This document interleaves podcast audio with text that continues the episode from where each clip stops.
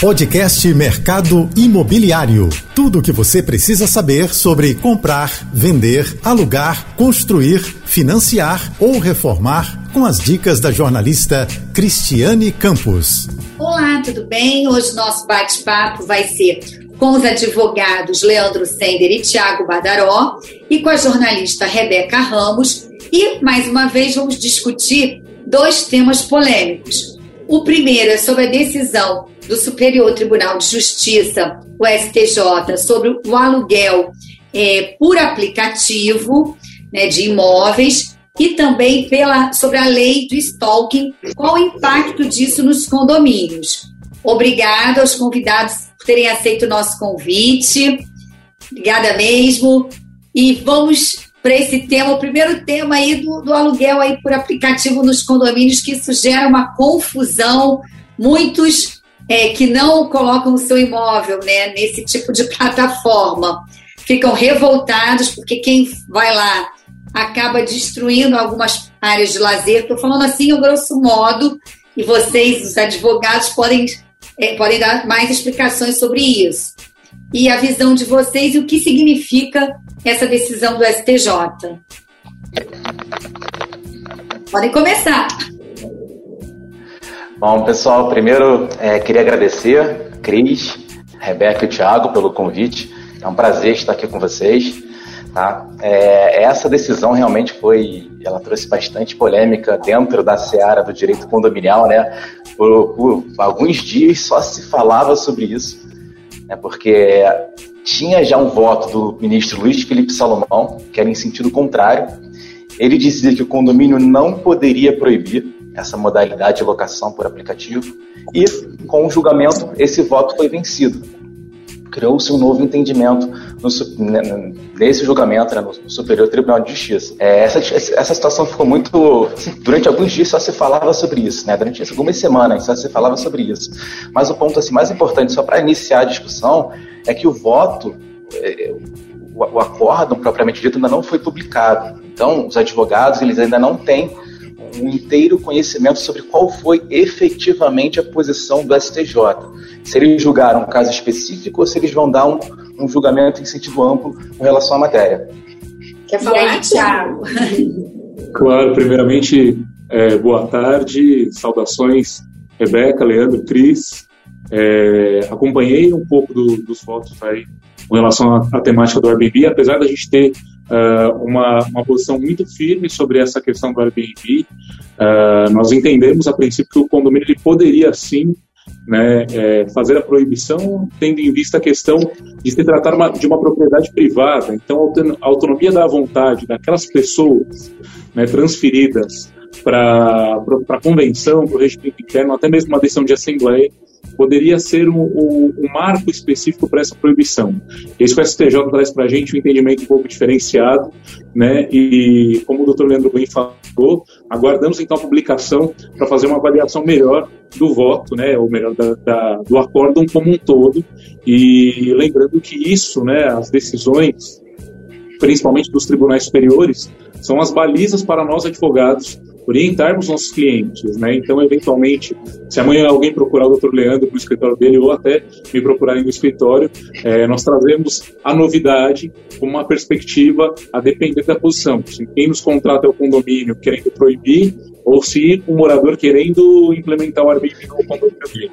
Mas para a gente isso é muito interessante. A decisão é interessante por ser uma baliza aí para as nossas orientações futuras. Então, aí era isso que eu queria aproveitar até para quem está nos assistindo, né? Pode estar tá passando por essa situação, ou um síndico, ou a pessoa que está querendo colocar um imóvel né, a, na plataforma, né? Enfim, qualquer plataforma por esse tipo de, essa modalidade de aluguel. Qual seria a orientação? Assim, se eu, eu tenho um imóvel e quero, queira, quero, gostaria de colocar, eu posso colocar mesmo é, no meu condomínio, porque geralmente a maioria das convenções não previa isso, porque são convenções antigas, correto?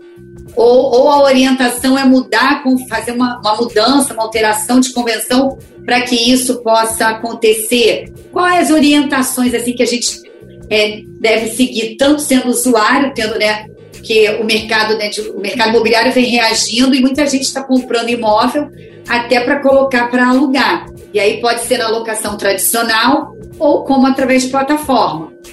E, e aí eu queria aproveitar, já que vocês são especialistas no assunto, para a gente orientar quem está nos assistindo, desculpe. Bom, então, é, a minha recomendação, até gostaria de ouvir a opinião do Dr. Tiago, é que o, inicialmente, primordialmente, não é permitida essa locação através de aplicativo dentro dos imóveis. Caso os condomínios, os condôminos queiram autorizar, deveriam convocar uma assembleia específica para alterar a convenção condominial, de modo que aí sim poderiam permitir essa modalidade, essa modalidade de locação.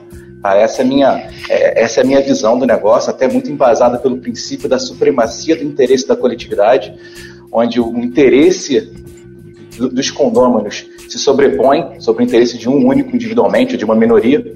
Então, aquela maioria dos condôminos deve, tem, tem que fazer prevalecer sua vontade. Aí é interessante, só uma situação. É, o, o Silvio Capanema, desembargador, ex-desembargador, né, professor, um dos maiores é, doutrinadores sobre o tema, um dos, um dos autores da lei de, de locação. Uma vez eu estava, depois de uma palestra dele, fui conversar com ele e foi muito interessante. Chegou nesse assunto e ele falou uma situação muito interessante. Ele falou que quando ele, lá atrás, na década de 90, essa lei foi, ele criou, assim, escreveu o texto da lei do inquilinato, ele falou: Eu nunca pensei que em algum momento fosse ser criado um aplicativo que fosse criar uma modalidade de locação por diária. Porque a gente pensou no período máximo na locação por temporada, que são Sim. 90 dias. Mas a gente nunca pensou no período mínimo. A gente nunca imaginou que poderia existir essa, essa prerrogativa tecnológica que possibilitasse isso. E foi interessante a visão dele, porque ele também pensava, pelo menos nessa frase, né? Ele também pensava que não, que não seria permitido. Então, é, foi bem interessante a posição dele. Tiago, e você? Claro, perfeito. Não vai fugir muito do que o Dr. Leandro trouxe para a gente. Né? A questão do interesse privado dentro da sua própria propriedade, ela tem que ser levada muito em consideração e, e eu penso que às vezes as pessoas quando vão comprar um apartamento em alguma localidade, elas se esquecem de um ponto trivial, né, que é a análise da convenção de condomínio. Isso quando ela é registrada, né, se torna-se um documento público e todos podem ter acesso. Ainda que não, não custa nada, às vezes, quando você pretende comprar um imóvel, consultar a convenção do condomínio, principalmente é, esses imóveis novos em que, em que especificamente a gente tem um acesso mais fácil à documentação. Ali você tem um cenário, tem um panorama das permissões e proibições do que aquele apartamento pode te trazer.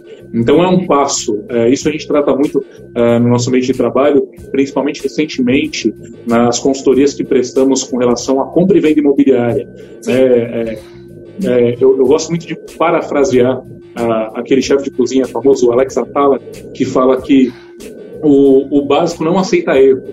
E o básico é analisar a convenção e regimento interno de condomínio. Sim. Independente do, do tratamento que você for considerar uh, dentro de uma relação com o condomínio, compra e venda, locação. Então, isso para a gente é muito importante. Então, o primeiro apelo, às vezes, que eu faço para um cliente meu é: vamos analisar a convenção de condomínio, vamos entender se há proibições que vão agradar você ou não vão agradar com relação à questão da aquisição imobiliária. E aí, lá para frente, a decisão vai ser tomada a partir também dessa, dessa análise documental. O doutor Leandro colocou uma posição muito interessante sobre a, a, do qual compartilho, do qual o condomínio é quem vai ditar se é possível ou não trazer a, a permissão do Airbnb dentro das suas áreas internas, uma vez que o interesse daquele público né, que vive dentro do condomínio que vai imperar. E o interesse é demonstrado através da convenção, como eu falei, do regimento interno, e se não for possível, porque o quórum de alteração, pelo menos da convenção, é alto, né, a gente precisa de dois terços dos moradores para fazer essa alteração, se a convenção é omissa, pelo menos que haja uma assembleia para deliberar sobre o tema, e aí a assembleia ela é uma das maiores expressões aí da voz daquela coletividade que vão determinar se o Airbnb é permitido ou proibido. E não tem jeito, se a decisão for deliberada pelo negativo, é, quem está naquele condomínio tem que aceitar. Tá, porque era isso que eu ia é. perguntar. Qual era o, o quórum específico para, assim, para alterar uma convenção, você já disse que é elevado, né? É difícil até, é, é até reunir esse número todo, acredito eu. Agora, poderia fazer, então, uma assembleia específica para, ah, vamos aceitar ou não. Quer dizer, é uma, é uma forma de, de se ajustar à realidade. E uma outra coisa que você levantou e achei muito importante, Thiago, é que, assim, eu já tive algumas experiências como é, proprietária e inquilina. Em nenhum momento me foi entregue uma convenção e um regimento interno. E, na minha opinião, eu acho que isso deveria ser uma, meio que uma obrigação, ou de quem eu estou comprando, ou de quem eu estou alugando, até porque para eu poder cumprir com que, né, eu sou nova naquele ambiente, naquela é, vida condominial, então eu devo, deveria ser informada, né? É, podemos exigir isso? Claro, pensando que é um documento público, Cris, é, num primeiro momento e acreditando que ele já está registrado, né, porque não existe obrigatoriedade da convenção ser registrada, porém ela é necessária ser registrada para que ela tenha é, validade perante terceiros. Aí, Receita Federal, certificado digital, tudo isso hoje a gente precisa da convenção registrada. Se você conseguir achar essa convenção registrada em cartório, perfeito, documento é público, você pode ter acesso. Mas a gente sempre recomenda para quem for adquirir o um imóvel que tenha a proatividade de buscar essa documentação e questionar sobre a convenção de regimento interno. Porque a partir do momento que você adquire o um imóvel, dependente de você levar esse instrumento ou não, uh, do, do, seu contrato de compra e venda uh, para o cartório se tornar efetiva proprietária, a partir do momento que você pisa o pé no condomínio, você fica presa, já fica ligada àquelas decisões da convenção do regimento interno e também da Assembleia. Ainda que você não saiba, não tome conhecimento, aquilo se vincula a você automaticamente. Não tem jeito, você vai ter que cumprir aquilo ainda que às cegas. Então a gente sempre pede que a proatividade seja do comprador, no sentido de correr atrás dessa documentação e verificar. E, e hoje os condomínios mais novos acabam legislando sobre o Airbnb, os mais antigos é que a gente tem essa dificuldade. Óbvio que nem se imaginava, como o, o Leandro falou agora há pouco, né? E citou o saudoso Silvio Campanema, é, não imaginávamos que poderíamos ter uma evolução tecnológica a ponto de, com um simples celular, alugarmos a nossa, a nossa propriedade da forma que Isso. a gente mantém o aluguel hoje. Né? Então, por óbvio que nas convenções mais antigas a gente não vai encontrar nada sobre isso. E aí, talvez, pesquisar decisões de assembleia, que também podem ser públicas, né, uma vez que forem registradas, ou até mesmo questionar o próprio síndico do condomínio para entender a validade disso dentro do condomínio, para mim é um passo crucial para você poder comprar o imóvel e entender se aquilo se aplica à sua realidade.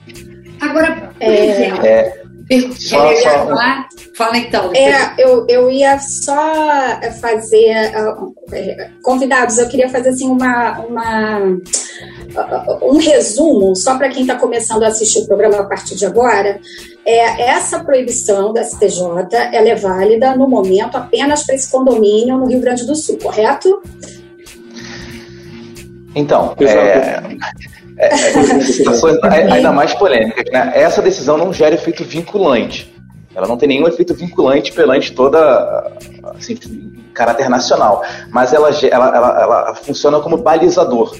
Então, a, a, premissa é que essa decisão vai gerar sim um balizador e um parâmetro para que todos os tribunais do país comecem a seguir, já que é a primeira decisão sobre o tema de um, de um tribunal superior. Mas ela não tem efeito vinculante, ninguém é obrigado a seguir, nenhum tribunal é obrigado a seguir essa posição. Mas espera-se que eles comecem a seguir, a adotar esse posicionamento. Quer complementar? Tá. O doutor Leandro foi perfeito na proposta. Eu queria só fazer, queria só fazer um comentário sobre o que o Thiago falou, que acho que é perfeito. Isso vai gerar agora uma, uma, uma mais ainda um trabalho para nós advogados, né, e para as pessoas que querem comprar um imóvel, que agora quem quiser comprar um imóvel para fazer essa locação por aplicativo, vai ter que exigir a convenção, as atas de assembleia para saber se vai poder fazer ou não. O que nunca se pensou também fazer até começar essa discussão. Então sempre comprava imóvel e alugava da forma que achasse que era mais conveniente. É, e agora não, agora sim, quer comprar imóvel e interesse em alugar através de aplicativo? Primeira coisa, pedir a convenção.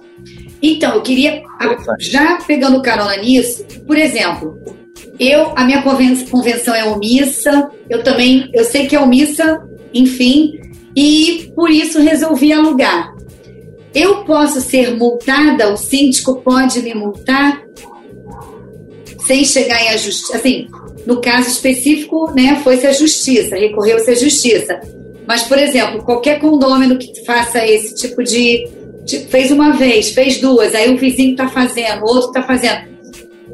Um dos moradores, aleatoriamente, sei lá, o síndico, porque o, o meu inquilino fez qualquer transtorno, vamos supor, não, nesse momento a piscina não pode ser usada. E aí ele usou a piscina.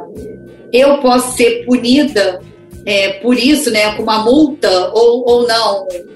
Ou vai empurrando até a hora que achar que foi. Chegou no limite, aí entra na justiça e, e aí pega todo mundo. Bom, posso, posso me antecipar aqui? Pode, pode, pode.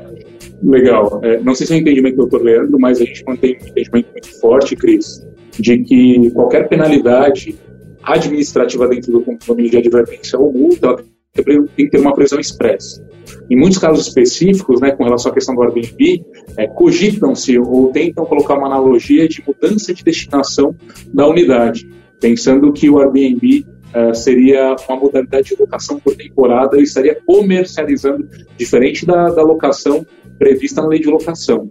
Mas eu estaria comercializando minha unidade de uma forma um pouco diferenciada. Quer, quer complementar, doutor Lembro? Fica à vontade. Não, não, não, pode fazer, pode fazer, pode ah, falar. Perfeito. Pode falar.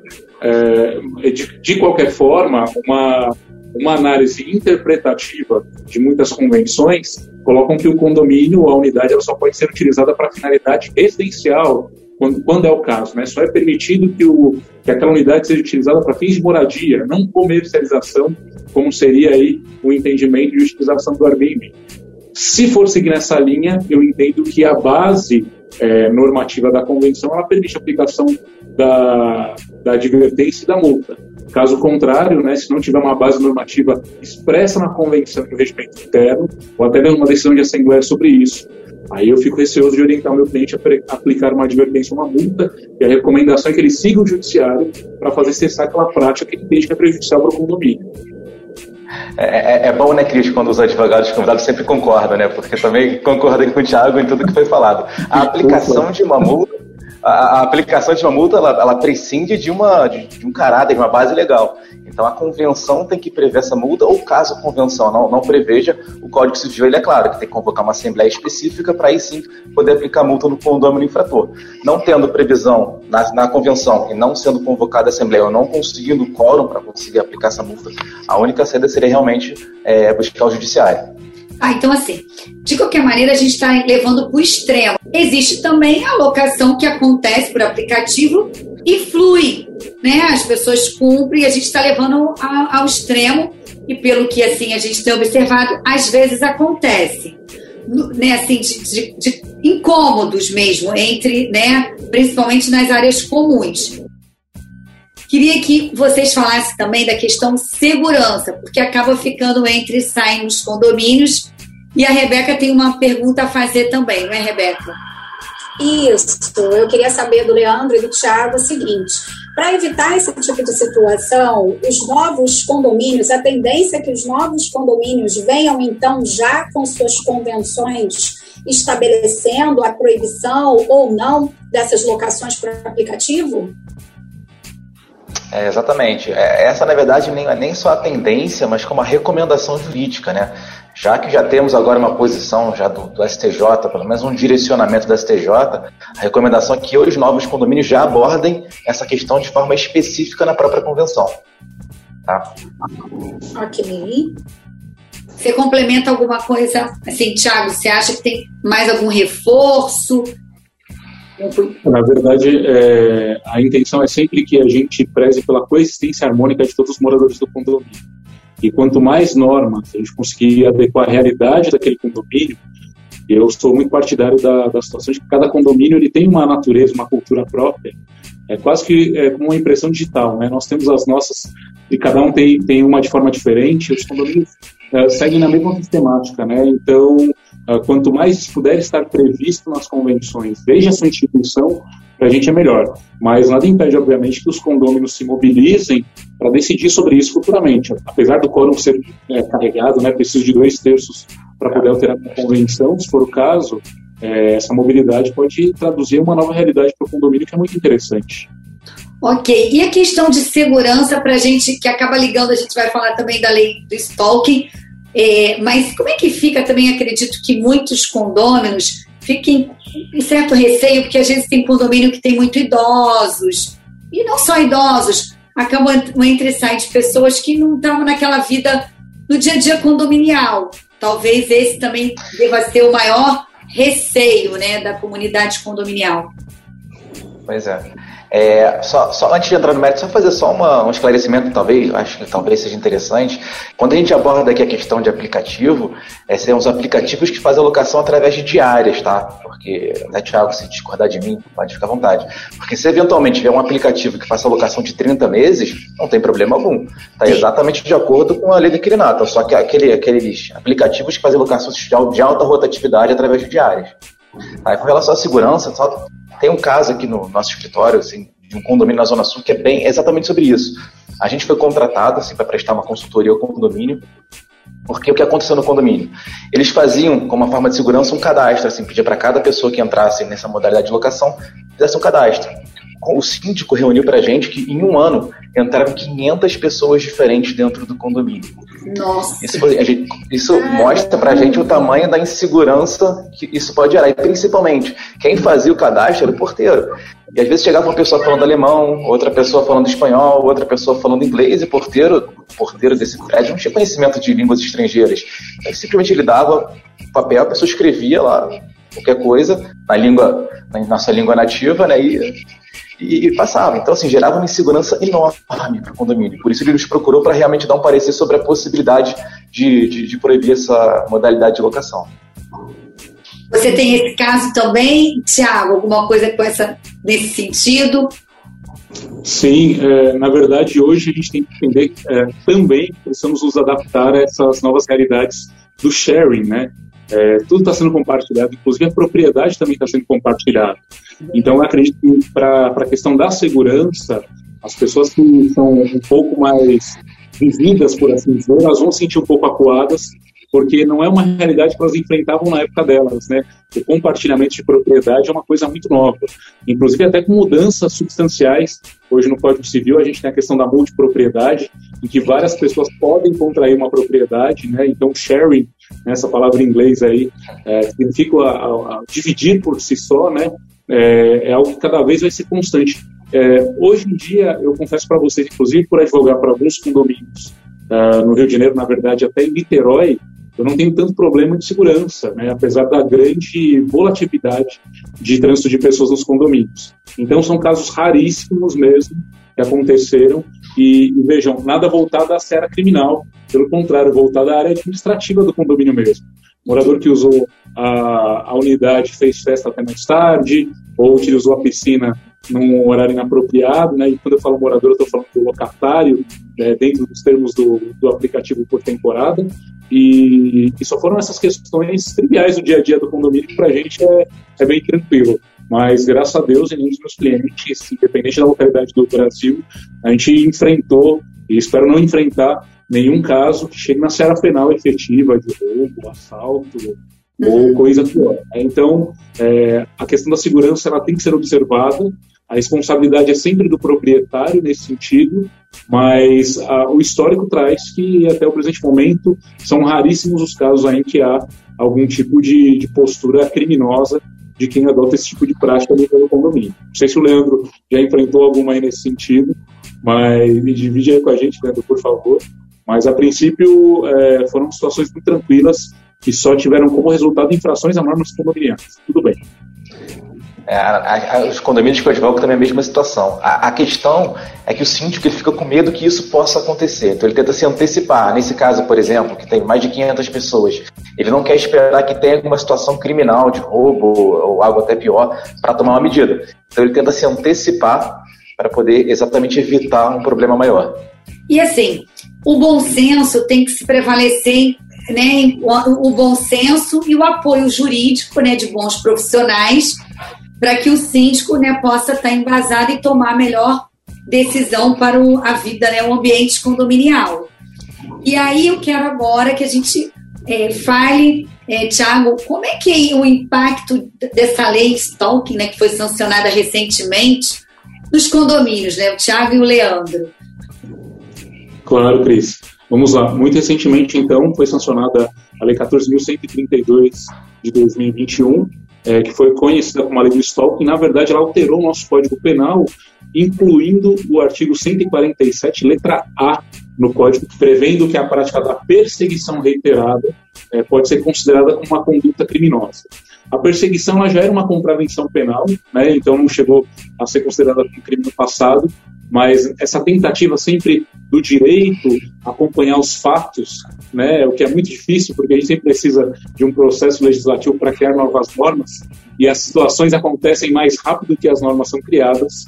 É, hoje nós temos aí o caso uh, da criação da lei do stalking, que é o um novo artigo 147A do Código Penal. Então, ela prevê que a perseguição reiterada, no sentido de eu impedir, a, a, às vezes, a mobilidade física da pessoa, eu criar algum tipo de constrangimento àquela pessoa, ou até mesmo ferir a moral daquela pessoa, pode causar uh, o crime de stalking, o crime de perseguição, e aí as medidas penais têm que ser adotadas. Dentro do condomínio isso acontece quase que sempre, pelo menos nos nossos relatos, e aí também um pouco do doutor Leandro. Tá, tá rindo é. porque sabe bem. Tá Fiquei até assustada agora. É, porque a gente quer sacar exemplos. Isso. Exemplo para nossa realidade. Porque senão daqui a pouco, sei lá, né? todo mundo sendo perseguido, todo mundo sendo processado. Como assim, gente? Isso mesmo. Claro, claro. É, obviamente que não é, uma, não é uma postura rotineira que a gente vê nos condomínios, mas vemos bastante isso nos condomínios e acredito que o doutor Leandro também. Mas veja, em muitos casos, às vezes, há, uma contradição, uma contrariedade com a gestão que, que atua dentro do condomínio. Eu sou contra o síndico do condomínio. E aí eu começo a realizar uma série de práticas que podem se transformar numa prática de perseguição. Então eu começo a falar das contas do condomínio um dia e tudo bem, estou dentro do meu direito de reclamar, de pleitear, de exigir é, determinadas providências dentro do condomínio. E aí aquilo começa a virar uh, cobranças pelo WhatsApp pessoal do síndico, eu lá e começo a tocar no apartamento do síndico a, em horários inconvenientes.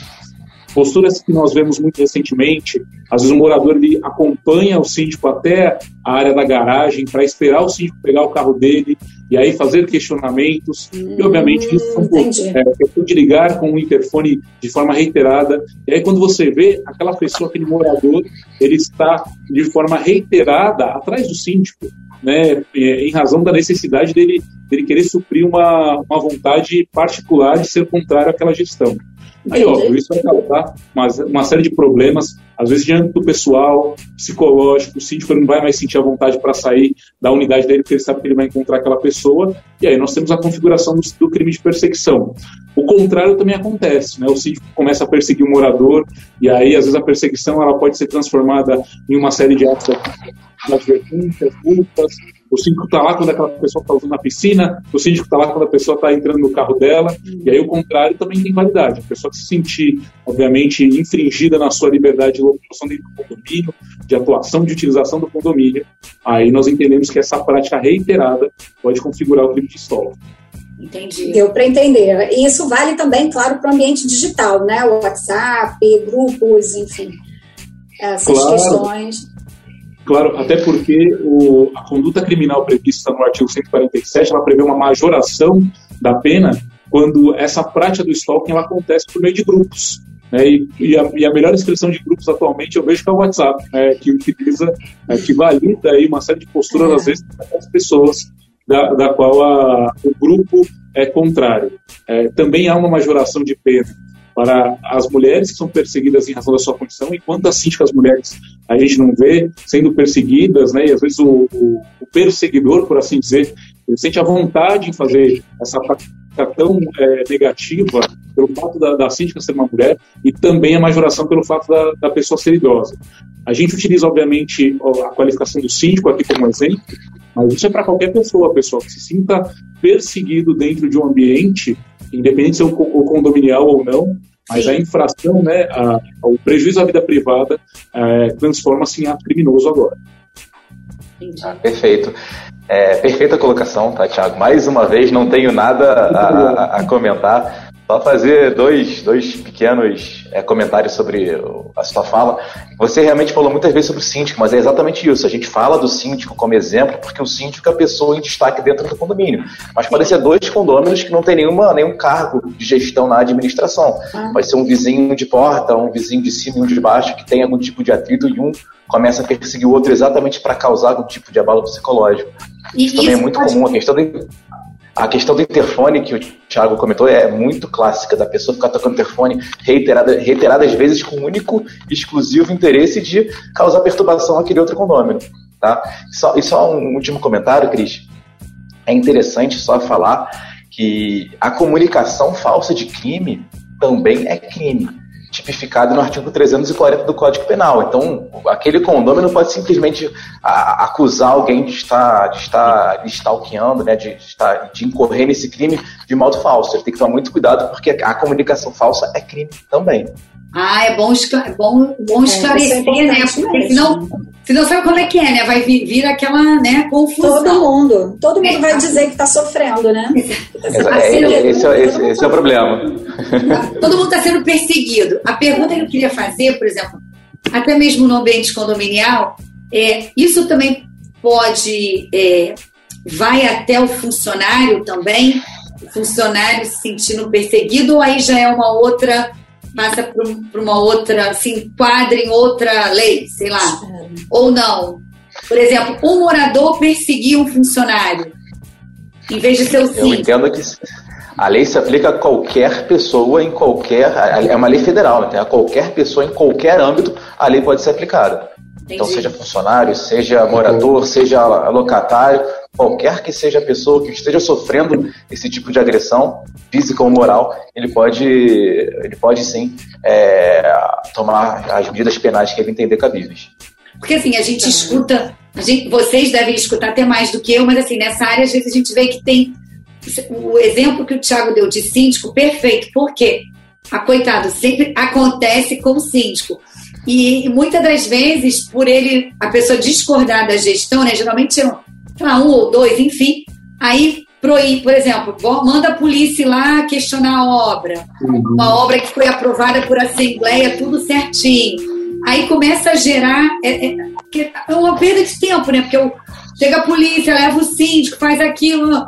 Isso várias vezes o síndico agora, a partir dessa, com a lei, ele pode então é, entrar com uma ação, é isso que, que se, se, faz? Ou procura delegacia? O que, que como é que é feito isso? Para ficar assim mais claro, como quem se sentir é, perseguido faz como? É, bom, a recomendação, caso alguém se sinta ameaçado, primeiramente procurar um advogado criminalista, para quem seja bem assessorado sobre a situação, e pode na delegacia fazer um boletim de ocorrência para já iniciar os trâmites criminais. Entendi. Esse é o caminho. Quem se sentir é, prejudicado, ou no ambiente condominial ou fora dele, esse é o caminho, né? Agora, uma dúvida para a gente, tá quase chegando ao finalzinho, assim, é, não pode se confundir com o vizinho antissocial, são coisas distintas, né? Uma coisa é a perseguição e outra coisa é aquele vizinho, né, que faz aquela. que ninguém quer ter um vizinho daquele, vamos dizer assim. É isso. A, grande questão, Cris, eu entendo, é que muitas vezes a questão do stalking ela pode confundir com outras tipificações penais e até mesmo a questão do vizinho antissocial. Pode acontecer, né? uma não é excludente da outra, mas podem ser adicionadas. Mas o que a gente vê bastante é que às vezes o vizinho que ele tem uma postura, pode acontecer, né, pessoal? Mas é, é mais comum do que a gente imagina. É que o vizinho que às vezes tem uma postura antissocial, e quando a gente pensa em postura antissocial, o próprio Código Civil fala que é aquela pessoa que não tem a possibilidade ou ela prejudica o convívio social com os demais, é, e aí sim, por isso, a razão dela ser considerada condomínio social, ela também pode realizar essa prática. E aí, obviamente, a gente tem dois caminhos, né? A aplicação penal em razão do crime de stalking e também as penalidades aplicáveis nos termos do artigo 1337, parágrafo 2 do Código Civil, e daí seria chamar uma assembleia para majoração da multa daquela pessoa que, de forma reiterada, ela acaba prejudicando a convivência com os demais moradores. É, então, a penalidade ela acaba sendo acumulada é, se a pessoa ela é antissocial e também pratica o stalking dentro do condomínio. Entendi. Então, são duas práticas, na verdade, né? Isso, que podem, podem ser duas práticas. Podem ser até mais, né? Pode ter uma lesão corporal aí, mas pode ter outros, outros crimes aí tipificados é, crime contra social, né? Calúnia, injúria. Calúnia, isso. Tem uma... Exatamente. Então, aí... Você falou, Rebeca, você comentou no bastidor que tem uma decisão recente, é isso? É, até o Leandro também falou sobre isso um pouco, né, Leandro? Que tem uma decisão recente de um condomínio, acho que em São Paulo, que a justiça é, deu, é, é, é autorizou que esse, que esse condômino fosse expulso do condomínio por, por, uma série de atitudes que ele vinha tomando ao longo de vários anos, né? Isso. Teve essa decisão recente agora de São Paulo e teve também uma decisão de 2019, se eu não me engano, aqui no Rio. São de decisões da justiça que, é, que expulsam esse condomínio social do condomínio e é. possibilitam que ele continue utilizando o imóvel. A situação aqui do Rio de Janeiro é o que o condomínio estava fazendo. Ele estava permitindo a entrada de pessoas desconhecidas, moradores de ruas é, e pessoas assim para utilizar, para poder se drogar dentro do, do condomínio. Então estava causando um, um, constrangimento e um perigo enorme para os demais condôminos. Então o condomínio Entendi. entrou com uma ação para proibir o ingresso dele no condomínio e conseguiu uma decisão judicial nesse sentido. Ou seja, o ambiente condominial é polêmico, né? De tudo que Atualmente, os condomínios são até às vezes maiores que cidades, algumas cidades que a gente tem aí pelo interior, tanto unidades, enfim. Então, vocês, é, profissionais especializados nisso, assim, bom, seria bom que o bom senso prevalecesse, mas nem sempre prevalece. E aí, vocês têm que entrar em ação, é isso. A gente trabalha, exatamente. Não tem jeito. e tem mais para a gente encerrar. Tem algum outro tema polêmico é, que de repente a gente não tem tempo de falar de todos, mas é, que, que vale a pena a gente comentar rapidinho, que temos poucos minutinhos. Aqui em São Paulo, que pega bastante a questão da utilização de máscaras nas áreas comuns do condomínio. Sim, ah. com multa ou não multa? Boa, e aí? Multa ou não multa? E se eu te falar, depende. Depende? Muito bom. Depende, sim. Também Porque eu acho que teve um caso desse, que a, a juíza deixou as áreas abertas, deixou, autorizou né, que as pessoas eh, usassem as áreas livres, por entender que o condomínio era muito grande, não tinha perigo que eles ficassem ali utilizando. Então, assim, é uma coisa que realmente é, vai depender de, de cada caso, né? É, aqui muito recentemente em São Paulo, uh, o, o prefeito Bruno Covas ele soltou uma nota no site da prefeitura informando que a adequação das normas de vigilância sanitárias ficariam por liberalidade por cada condomínio, né? cada condomínio ficaria responsável pela aplicação dessas normas. E o que, o que de certa forma não é inverdade, porque, como eu falei para vocês no começo, e até o próprio Leandro concordou, é, eu preciso de uma previsão nas normativas internas do condomínio para eu criar vínculos obrigacionais. Então, assim, não quer dizer que não é para usar máscaras, ou eu tenho a liberdade de tirar a máscara dentro das áreas comuns do condomínio. Mas o síndico só poderia aplicar as penalidades administrativas de advertência e multa se houver uma previsão legal, a convenção, um regimento ou, nas, ou alguma decisão de assembleia que preveja sobre, sobre essa questão.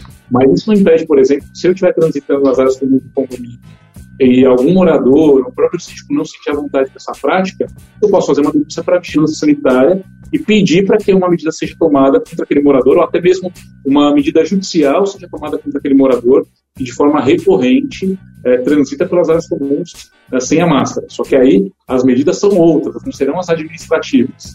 As administrativas elas vão ter que ser balizadas pela convenção, regimento ou decisão de assembleia. Aí o síndico ele pode adotar as medidas cabíveis. Se não, aí a gente recomenda que procure o judiciário para que seja tomada a melhor decisão através do Estado e não uma e não uma, uma decisão arbitrária do síndico sem nenhum respaldo. Quer complementar, Leandro? É, eu, eu, nesse ponto, eu concordo em parte com, com o Thiago, discordo de algumas questões. Eu acho que as convenções, muitas vezes, elas seguem o texto expresso no artigo 1336, no inciso 4 que fala que o condomínio é obrigado a dar as suas partes à mesma destinação, utilizando-as de acordo com os bons costumes e a saúde, salubridade. Muitas vezes a convenção também tem essas disposições, então, do meu ponto de vista, seria possível aplicar, ainda que por analogia, alguma penalidade caso o condomínio não estivesse utilizando a máscara. Porque eu acho que aí, aí voltamos, é uma questão de bom senso, é uma questão de saúde pública a utilização de máscara. Porque, de acordo com muitos médicos, o uso de máscara primordialmente é para que você não transmita, não só para que você se proteja. Então você exige que o outro use a máscara para que ele, caso contaminado, não passe para os demais o coronavírus. Então eu acho que o, o síndico ele pode exigir e caso tenha alguma disposição na convenção, ainda que por analogia, ele poderia aplicar a multa. Entendeu? Mas é uma situação extremamente controvertida. Não à toa você, Cris, pediu alguma, alguma situação polêmica para a gente abordar. Então, os advogados também discordam muito com relação a isso. Não, não, não existe cabe... um, nada muito claro. Não, acabei assim, portando desculpa, mas aí cabe o que o, o Thiago também colocou. Acho que foi isso que eu entendi também. Assim, o síndico acaba decidindo, assim, estou falando até mais pelo Rio, pelos condomínios que eu ando, costumo andar no Rio, tá lá, o uso de máscara obrigatório, tem aquele negocinho no elevador, se for da mesma família, podem três, se não, são duas pessoas só. Então, assim, as coisas vão acontecendo, vão se adaptando, vou dizer assim, é isso? É, eu, eu ah, entendi gente... que... Pois não, Leandro, te cortei. Não, não, não. Pode falar, pode falar. Muito obrigado. Bom, é, eu entendo que muitas das normas que são aplicáveis hoje, é, e talvez eu acredito que o Leandro discorde de mim, mas muitas normas são aplicáveis hoje para a prevenção do coronavírus, é, que são de, âmbitos, de âmbito totalmente público, em tese não se aplicariam para condomínios. E aí o Leandro colocou muito bem a questão de que a nossa vivência dentro do condomínio tem que preservar a saúde, a segurança e, a, e o sossego dos moradores. Essas pra, são os três bases aí que a gente tem como uh, pilares de convivência harmônica. Perfeito. Dentro dessa premissa, a utilização de uma norma é, de forma é, interpretativa, ela pode ser a, a base para o advogado defender aquela tese no judiciário. Porém, o meu receio, e aí a, a minha insegurança, é, pro, passando aí informações para os clientes, é que sem uma assembleia, pelo menos para deliberar sobre esse tipo de postura e, e gerir as normas administrativas do condomínio sobre a questão do coronavírus, isso pode ser motivo de discussão no judiciário. Se vai ganhar, se vai perder, é, qual vai ser o desfecho, isso nenhum advogado consegue dizer. Mas o, o, o máximo que eu puder preservar e evitar uma discussão no judiciário para o meu cliente, e entendo perfeitamente, talvez seja o posicionamento do Dr. Leandro, é, eu prefiro seguir o arroz com feijão uh, e seguir o básico para que não haja nenhum tipo de discussão desnecessária. Mas aqui em São Paulo, perfeitamente dessa forma. Tem colegas que conseguem êxito no judiciário, é, aplicando de forma análoga as, as, as normativas públicas, assim como tem colegas que não têm tido êxito em fazer a mesma, a mesma proposta, e aí a gente acaba arrastando as discussões para os tribunais superiores. É, bom. É, então, vamos lá.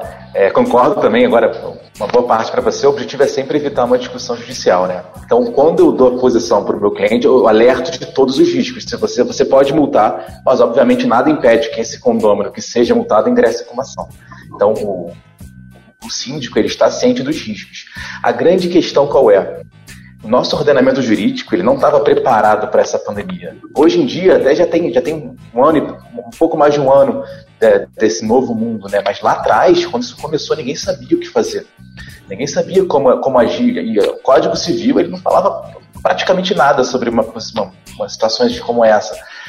Então, lá atrás não tinha como fazer assembleia. Hoje em dia, veio a Lei, lei 14.010, que possibilitava assembleia virtual, e hoje em dia tem até uma situação mais concreta, assembleia híbrida, mas lá atrás era uma situação totalmente atípica. Como fazer uma assembleia para conseguir aprovar a pena para caso a pessoa não use, uma, não use a máscara? Então, em um determinado momento, não tinha uma possibilidade de convocar uma assembleia para aplicar multa. E lá atrás, então, principalmente lá atrás, eu falava, não, aplica multa, né, porque estava numa situação extremamente é, perigosa pelos altos números. Hoje em dia a gente já consegue, tem, tem, tem algumas decisões judiciais basando pelo sim e pelo não, caso você queira, é, como, como você quiser orientar seu cliente, mas a situação é essa, assim, eu oriento que pode aplicar a multa, ciente dos riscos de um eventual litígio judicial futuro. Mas aí fica a critério do síndico assumir o risco ou não. Tá. Bom, temos, teríamos muitos outros assuntos, mas chegamos ao final. Eu quero agradecer, já deixar um convite aqui para que a gente possa, de repente, no próximo, daqui a um mês, se reunir de novo com novos temas, porque assim foi muito gratificante. Muito obrigada por vocês terem participado.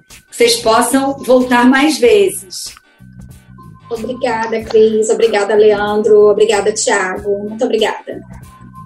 Obrigado, Cris. Obrigado, Rebeca, Tiago. Prazer te conhecer, né? Já virei fã. E espero estar com você em novas, novas entrevistas, novas, novos eventos. Muito obrigado. Eu que agradeço a simpatia de todos vocês, doutor Leandro, Rebeca, Cris. Obrigado de coração pelo convite e até a próxima oportunidade. Um abraço a todos. Bom, gente, ficamos por aqui e voltamos na próxima semana. Um beijo a todos. Você ouviu o podcast Mercado Imobiliário.